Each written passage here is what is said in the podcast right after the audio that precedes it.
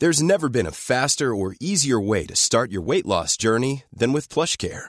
PlushCare accepts most insurance plans and gives you online access to board-certified physicians who can prescribe FDA-approved weight loss medications like Wigovi and Zepbound for those who qualify. Take charge of your health and speak with a board-certified physician about a weight loss plan that's right for you. Get started today at plushcare.com slash weight loss. That's plushcare.com slash weight loss. Les amis, petit concours, à la fin du mois, je vais offrir à un abonné tiré au hasard le maillot de son choix. Pour participer, rien de plus simple, abonnez-vous à la chaîne et laissez un commentaire. Les amis, bienvenue, j'espère que vous allez tous très bien, très content de vous retrouver ce soir pour une nouvelle vidéo. Et on poursuit la série de débriefs qui sortent de l'ordinaire avec encore et toujours des surprises sur cette canne. Peut-être qu'il fallait le prévoir, peut-être qu'il fallait les, prévoir ces surprises, mais cette phase de groupe, il n'y a absolument aucun enseignement à en tirer. Au lendemain de l'élimination du Sénégal contre la Côte d'Ivoire, le Maroc, le Maroc d'Ashraf Hakimi, le Maroc d'El Kaabi qu'on voit ici, vient de sortir, a été éliminé par l'Afrique du Sud de Hugo Brousse. C'est une équipe sérieuse, solide, euh, tout à fait correcte en face, mais c'est une énorme, énorme déception pour les demi-finalistes du dernier mondial qui sont éliminés donc sur ce but euh, à, peu près une heure de jeu de Makopa et ce coup franc dans le temps additionnel de Mokwena qui est un sacré, sacré coup franc. C'était, comme je dis, une performance et une prestation solide en face.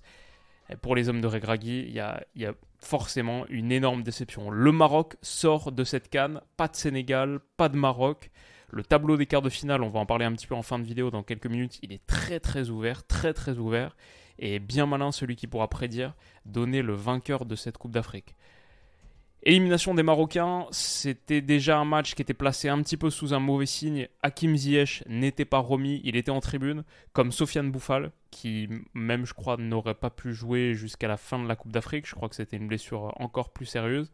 Et quelques mois Bon, ça commence à remonter maintenant, mais la Coupe du Monde 2022, en tout cas, c'était euh, une compétition qui était marquée pour le Maroc par la disparition progressive de ses joueurs défensifs, touchés par des soucis physiques. Je me souviens de Saïs Aguerre, bien sûr, euh, Mazraoui aussi. Donc il a fallu euh, recomposer un petit peu l'intégralité de cette ligne de 4. Ce tournoi, c'est un petit peu, plus le temps a passé, plus les, les joueurs offensifs ont été touchés, et c'est sûr que c'était pas c'était pas top de démarrer ce huitième de finale sans deux dégâts qui avaient accumulé pas mal de titularisation quand même sur, cette phase de groupe. Donc le 4-3-3 qui était choisi à la fin, le 4-1-4-1 slash 4-3-3 qui était choisi par Regragui, il y avait quelques nouveautés. Euh, retour d'Abdé sur l'aile gauche et Amin Adli titularisé donc sur l'aile droite. Youssef Enesiri aussi qui revenait en pointe. C'était El Kabi titulaire au dernier match euh, contre la Zambie. Et sinon, Mazraoui latéral gauche qui disputait les toutes premières minutes de sa Coupe d'Afrique. Euh, et ça s'est pas très très bien passé pour lui. Ça n'a pas été un choix très payant. Le 4-3-3, on le connaît sinon. Amrabat, la base de l'entrejeu. Unai ici, Amrabat et Unai. Et Amala qui faisait son retour aussi à la place de Saibari, titularisé au dernier match. Alors, cette prestation marocaine, si on essaie de l'analyser, la débriefer, je sais pas trop quoi en dire parce que j'ai vu des trucs un peu intéressant en première période. J'ai vu dans l'ensemble, face à ce 4-4-2 africain, sud-africain, la difficulté à créer du jeu. Mais par exemple, sur l'aile droite, ça penchait beaucoup, beaucoup à droite. Même en l'absence d'Akim Ziyech, ça penchait énormément à droite, beaucoup plus à droite qu'à gauche. Bah, je vois ce petit ballon renversé par-dessus pour Ashraf Hakimi, qui a cette qualité de première touche pour se l'emmener dans le demi-espace et accélérer. Juste derrière, il n'y a pas grand chose à en faire parce qu'Aminaldi, je pense qu'il est parti un petit peu tôt là. On le voit, il a plongé assez vite dans le dos de la ligne et donc il est hors jeu là, alors que normalement, tu voudrais faire un petit peu euh, de jeu de combinaison avec lui, que ce soit un 1-2, que ce soit le servir directement dans la profondeur et après il y a peut-être un, centre en retrait de sa part à mettre pour Youssef Nessiri, un truc comme ça. Mais ouais, ça c'est. C'est dommage de ne pas avoir pu exploiter davantage cette action et en général, et on va voir ça finit par un tir contré d'Ashraf Hakimi en général, typiquement comme sur cette passe masquée d'Amrabat pour Unai qui est superbe et en plus le contrôle d'Unai qui est en se retournant alors qu'il est un peu surpris lui-même par la passe pour battre son vis-à-vis. Très très bon aussi, ça n'a pas été facile de passer entre ces deux lignes de 4 sud-africaines. Donc quand c'est fait, ah tu te dis, comme pour Hakimi tout à l'heure, est-ce qu'il n'y a pas moyen de, générer un petit peu plus? Mais il n'y a pas vraiment d'appel, les gars sont pris. Euh, ni Hakimi ni Unai ont peut-être la, créativité ou la qualité de dribble euh, de, dans les petits espaces pour se manufacturer un petit espace à eux-mêmes. Pourtant, on a vu Unai en début de tournoi marquer de l'extérieur de la surface. Hakim, il a plutôt une bonne frappe aussi. Euh, mais ça manquait peut-être un petit peu d'appui central. Si je me remémore l'action du but qu'avait marqué Unai euh, en phase de groupe, c'était sur un appui à l'intérieur. Il me semble que c'était d'ailleurs sur Aminaldi, si je ne dis pas de bêtises. Pas sûr à vérifier, mais c'était avec un appui intérieur. Et là, il n'y a pas grand chose à faire. Donc à la fin, c'est un petit centre, euh, je trouve, assez maladroit, qui a peu de chances d'aboutir, mis. Euh, c'est loin derrière, en plus, par-dessus la tête Nessiri, mais même dans l'intention, mettre un ballon haut là, dans la continuité de cette action, je trouve ça pas hyper inspiré. Donc c'est dommage, quand tu as réussi à créer le premier décalage, qui n'était pas toujours simple à faire, et qu'il y a un espace qui est ouvert là entre les deux lignes, de pas faire quelque chose de plus avec, un petit peu comme avec le contrôle d'Akimi, hop, tu brises et tu passes entre les deux lignes. Dommage de ne pas pouvoir faire euh, proposer un petit peu plus avec, euh, avec cette situation. Parce qu'il n'y en a pas eu des mille et des cents non plus pour le Maroc, comme je disais, face à ce, 4-4-2 marocain qui était euh, très très resserré, pas beaucoup de petites parcelles d'espace à trouver dans l'interligne, donc euh, c'était un petit peu compliqué pour le Maroc d'avancer. Et du coup, un petit peu comme le premier match, c'était quoi? C'était contre la Tanzanie, premier match? Euh, ça a beaucoup eu recours au jeu long. On le voit ici par exemple avec Romain Saïs qui essaye de jouer vers Abdé avec un ballon, hop, une ouverture comme ça dans le dos. Il n'y a pas beaucoup de Marocains à l'intérieur du jeu, à part Amrabat là, axial, euh, on a en gros une ligne de 5 très très avancée et pas beaucoup de gars ici pour euh, créer du jeu intermédiaire. Donc ballon long, ça aboutit pas. Et j'ai vu tout de suite, ça c'était 39-19, regardez, et le plan d'après, hop, 39-26, c'est la réaction de Walid Regragui. Il est furieux et il dit euh, Qu'est-ce que tu fais? Joue au sol, calme, tranquille, on construit il est très très remonté contre Saïs. Donc visiblement, ça c'était pas du tout dans son idée. Mais si c'était pas dans son idée, j'ai peut-être eu. Bah, c'était un système qui était difficile à animer. Peut-être que le crédit il est à mettre au coach d'en face, à Hugo Bruce et à cette équipe qui est quand même composée. Le 11 là sud-africain qu'on voyait, il y a 8 joueurs du même club dans le 11. Le meilleur club sud-af qui a gagné les 5 derniers championnats, les 5, au moins les 5 derniers titres, euh, les Mamelody Sundowns. 11, 8 des 11 jouent dans ce club-là, se connaissent très bien. C'est un petit peu comme euh, l'Égypte de Zamalek, euh, Pyramids FC, Al Ahly, etc. Mais là, c'est encore pire. 8 sur les 11 quand même jouent dans le même club. Et le 9e joue à Orlando Pirates dans aussi le, championnat Sudaf.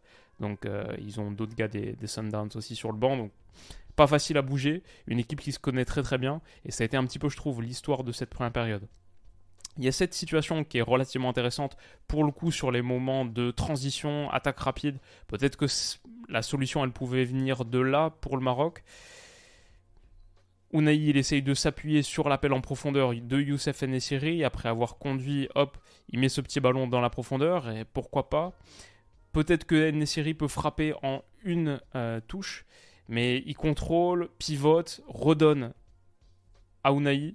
Franchement, c'est bien joué. Mais là, un petit peu comme, euh, comme ce qu'on a vu du Maroc à plusieurs reprises, ça manque un petit peu de justesse dans le dernier choix ou dans la dernière touche dans la surface de réparation. C'est quelque chose qu'on a vu un petit peu tout au long du tournoi. Euh, il n'y a pas de tueur. Et malheureusement, même quand il y a des bons déplacements, t'es pas très confiant sur le fait que ça va forcément finir au fond. Le ballon là, remis par Nessiri, il est excellent, mais le contrôle euh, de la cuisse d'Unai il, la garde un petit peu derrière lui, il n'arrive pas à sortir une frappe propre et euh, peut-être que ça doit décaler sur Abdé, peut-être que le contrôle doit être meilleur, mais de cette situation, c'est moins parlant sur le screenshot, mais en image ennemie, on, le voit mieux. De cette situation, c'est dommage de ne pas tirer quelque chose de supplémentaire.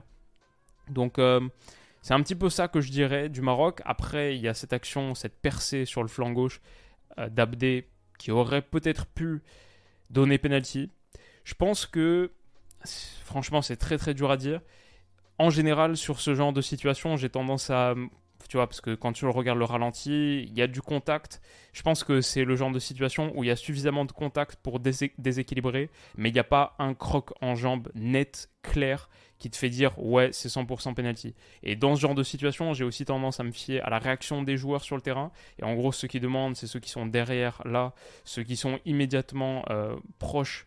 Et ils demandent pas trop, même Abdé, il demande pas trop après de tomber. Et surtout, surtout, je vois le staff marocain qui regarde l'action au ralenti sur le laptop et regardez la réaction de l'adjoint. Il dit, ouais, vite fait. Genre, euh, tu vois, et Regragui va demander derrière, mais un petit peu pour la forme, euh, sans être trop non plus convaincu. Euh, voilà, il dit, ouais, je sais pas.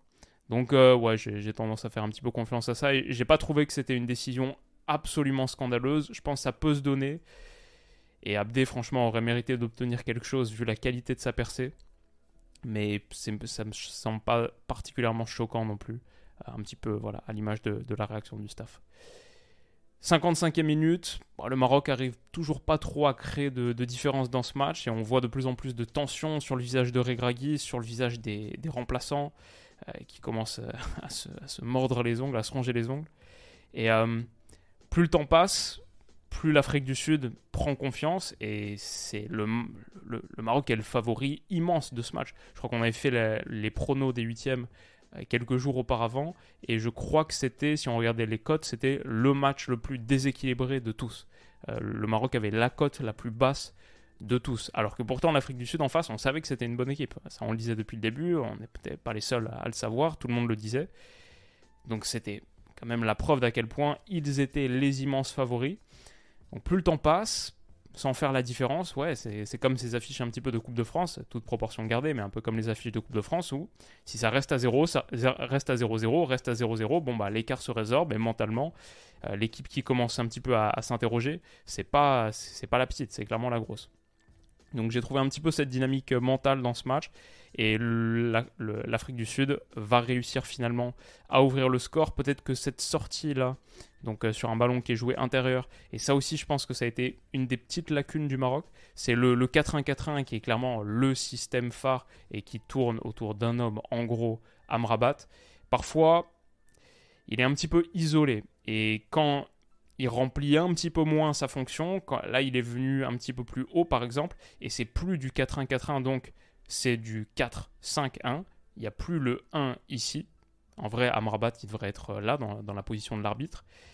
Et bah, du coup, tu as un gars qui est isolé, seul entre les lignes, et qui peut être trouvé. C'est le truc un petit peu dangereux de ce système. Et là, donc, Amrabat, il est pris par cette passe. Pour compenser, on a Naïef Aguerd qui est sorti pour essayer d'être agressif sur le porteur. Mais il faut dire l'Afrique du Sud joue très très bien cette phase. C'est un coup franc en plus, coup franc haut. Très très bien joué parce que le gars donne en pivot pour un gars qui arrive lancé. Et désormais, on n'a plus que trois défenseurs sur cette ligne courte. Naïf Agard est sorti, il a été battu, euh, il est sorti de l'action, comme Amrabat. Donc euh, ouais, gros gros danger. Gros danger là-dessus, et ça va jouer en plus dans l'intervalle où Agard était sorti. La finition donc, c'est 1-0 et ça passe sous les jambes de Bounou. Euh, ouais, Makopa réussit à conclure. Et l'Afrique du Sud n'avait pas créé grand chose dans ce match, mais ils étaient restés en vie en concédant pas grand chose, grand chose non plus. El Kabi entre dans la foulée. C'est un système à deux pointes donc que va mettre en place Regragui. Deux milieux de terrain seulement, deux ailiers, deux pointes. C'est Saibari euh, qui se décentre et qui prend la place d'Abdé qui est sorti donc à la place d'El Kabi. Et à partir de ce moment-là, à partir du moment où tu laisses Nesiri et t'ajoutes El Kabi, bon, l'idée elle est assez claire, c'est euh, l'avalanche de centre. Et c'est ce qu'on va voir. Centre, centre, centre. Essayer de trouver les grands gaillards de la tête. Je trouve pas qu'El Kabi soit particulièrement bon de la tête. Et Nesiri, c'est un des gars qui a la meilleure détente du foot mondial. Mais c'est pas un super finisseur de la tête non plus. Donc je sais pas à quel point je suis particulièrement convaincu par ce plan. C'est tout de même d'un centre, il faut le signaler, mais qui arrivera pas sur un des deux. C'est de ce centre venu de la droite, je suis pas certain que ce soit Hakimi, je sais pas qui c'est, mais c'est ce centre venu de la droite qui permet au Maroc d'obtenir son penalty. Remise de Saibari côté opposé, poteau opposé, dans l'axe, reprise de volée d'El Kaabi, main du Sudaf, ça fait péno, après check de la quand même, l'arbitre a eu un petit peu de difficulté à le voir tout de suite, alors que ouais, la main elle est nettement décollée, il n'y a absolument rien à dire. Ce que je vais ajouter peut-être, c'est que ce match prend une autre tournure si El Kaabi finit mieux. Et le Maroc, c'est un truc à mettre en plus dans la, dans la question des, des soucis de finition parce que cette reprise de volée là, il y a littéralement tout le but ouvert. Et cette reprise qui vient d'ici, ce centre qui vient d'ici, il la remet de là où elle vient sur le défenseur. Je suis même pas sûr que si le défenseur la coupe pas du bras, le gardien la prenne pas. Ça se trouve, ça, ça, arrive sur le gardien. Ça peut-être un petit peu plus haut, peut-être là, mais Ouais, c'était clairement la, reprise de volet croisé à faire. C'est plus facile à faire là comme ça sur un schéma, mais il a quand même de l'espace, il est quand même un neuf. Euh, les petits soucis de finition du Maroc, à la fin, tu as, un penalty, donc tu as largement l'opportunité de le faire. Mais ouais, un petit truc, petit truc supplémentaire à dire sur cette action. Penalty donc, euh, tout le monde sort l'appareil photo, ça fait une belle image. Ashraf Hakimi s'apprête à le tirer. Et euh, à la base, je me dis, ah ouais, Hakimi. Et puis je me souviens, ouais, c'est vrai, il avait marqué le décisif contre l'Espagne, la séance de tir au but à la Coupe du Monde avec la, petite Panenka et tout. Donc, ok, la danse pingouin derrière malheureusement, malheureusement, alors qu'il est pas mal frappé. Hein. Franchement, parfois on dit euh, ouais très bien frappé, alors qu'il n'y a rien, à voir. Le penalty est frappé dégueulassement, juste euh, le gardien a plongé dans l'autre sens, mais s'il plongeait dans ce sens-là, il l'avait parce qu'il est mi-hauteur, parfait pour un gardien, un peu axial. Ça, franchement, le penalty, il, est raté, mais il n'est pas si mal tiré que ça.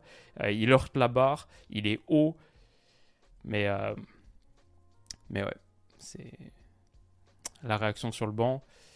Peut-être que je sais pas. Difficile. Difficile. Penalty à 5 minutes de la fin, la, tension euh, devait être euh, très très forte. Et Hakimi réussit pas à convertir. Dans la foulée, temps additionnel, il y a 10 minutes de temps additionnel. Euh, Amrabat prend rouge sur cette percée du Sud-Africain. Il prend son deuxième jaune. Et puis après, c'est checké à la VAR. Et je dis, attends, quoi? Et c'est les commentateurs là, j'écoutais sur Beansport espagnol parce que j'ai galéré à trouver un lien qui, marche, qui, qui bug pas.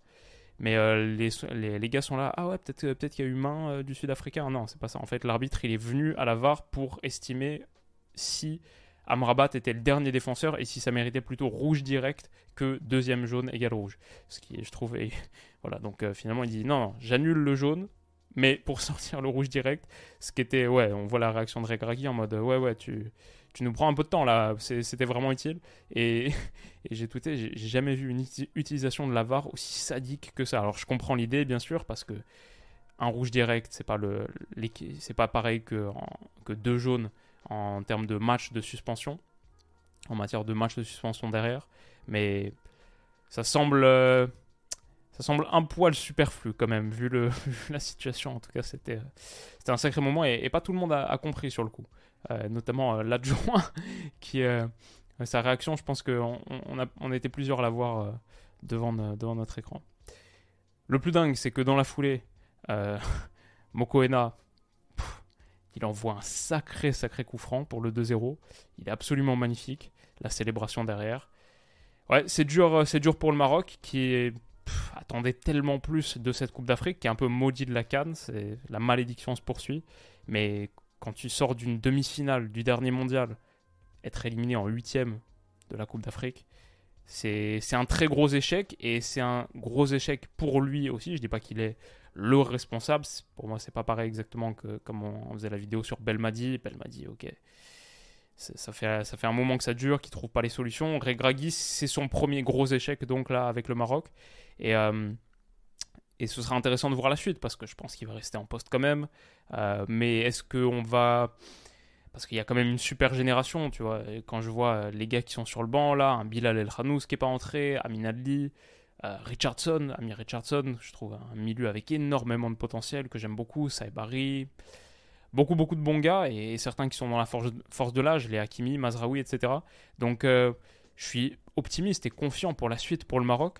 Mais la question c'est Ok, comment est-ce que tu comment est-ce que tu rebondis maintenant? On en avait un petit peu parlé en pré-tournoi, ça allait être un contexte de jeu tellement différent pour le Maroc par rapport au mondial. Il allait falloir euh, faire le jeu, être l'équipe protagoniste de tous les matchs. On a vu peut-être les petits manques. Est-ce que ce 4-1-4-1 qui a été tellement solide et efficace, euh, est-ce qu'il doit nécessairement être reconduit? Est-ce qu'il doit y avoir un petit changement d'approche? Euh, est-ce que ce Maroc doit viser à développer plus de jeux? Parce que cette élimination, finalement, j'ai la sensation qu'elle se fait par le manque de jeu. Hmm. Dans l'ensemble, je dirais ça. C'était un petit peu l'inquiétude pré-tournoi. Et à la fin, je pense que sur ce match, t'as pas créé suffisamment. Alors que tu as tellement de talent individuel. Est-ce que l'approche, être solide avant tout, passer surtout par les côtés, du jeu long, se protéger en phase avec ballon, est-ce que c'est celle-là qu'il faut continuer à avoir pour, pour les prochaines échéances? J'ai pas du tout la réponse, euh, mais c'est une question que je trouve intéressante.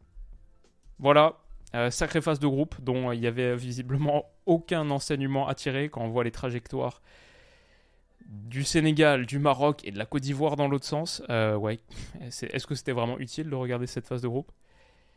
Ce que je veux dire pour conclure, c'est euh, on a un sacré tableau des quarts de finale. Je pense que pas grand monde aurait vu Nigeria-Angola, RDC-Guinée, Cap-Vert, Afrique du Sud et Mali-Côte d'Ivoire. À la rigueur, Mali-Côte d'Ivoire, pourquoi pas. Mais on n'aurait pas vu forcément ça comme affiche d'écart. Et pourtant, on y est. Pas de Sénégal, pas de Maroc, pas d'Algérie, pas d'Égypte, pas de Cameroun. C'est, euh, elle a une tête différente cette canne. Et on va voir de sacrés matchs en quart, notamment Nigeria-Angola qui est on a parlé plusieurs fois de ces équipes, on a débriefé leur match. Nigeria-Angola, franchement, super match. Euh, Cap-Vert-Afrique du Sud, sympathique aussi. RDC Guinée, attention, des matchs de francophones aussi, hein, entre RDC Guinée, Mali Côte d'Ivoire. Euh, ouais, c'est sympa. J'espère que cette vidéo rapide vous a plu pour, euh, pour boucler la journée. Et, euh, et ouais, malheureusement, donc ça le fait pas pour le Maroc. Mais on a une belle canne quand même derrière. Et, et beaucoup de favoris donc qui, qui ont chuté tôt. Qu'est-ce que vous, pardon, qu'est-ce que vous pensez de tout ça? Si la vidéo vous a plu, N'hésitez pas à me le dire en commentaire, ça fait toujours plaisir. Et on se retrouve très vite pour la prochaine. Prenez soin de vous et à bientôt. Bisous.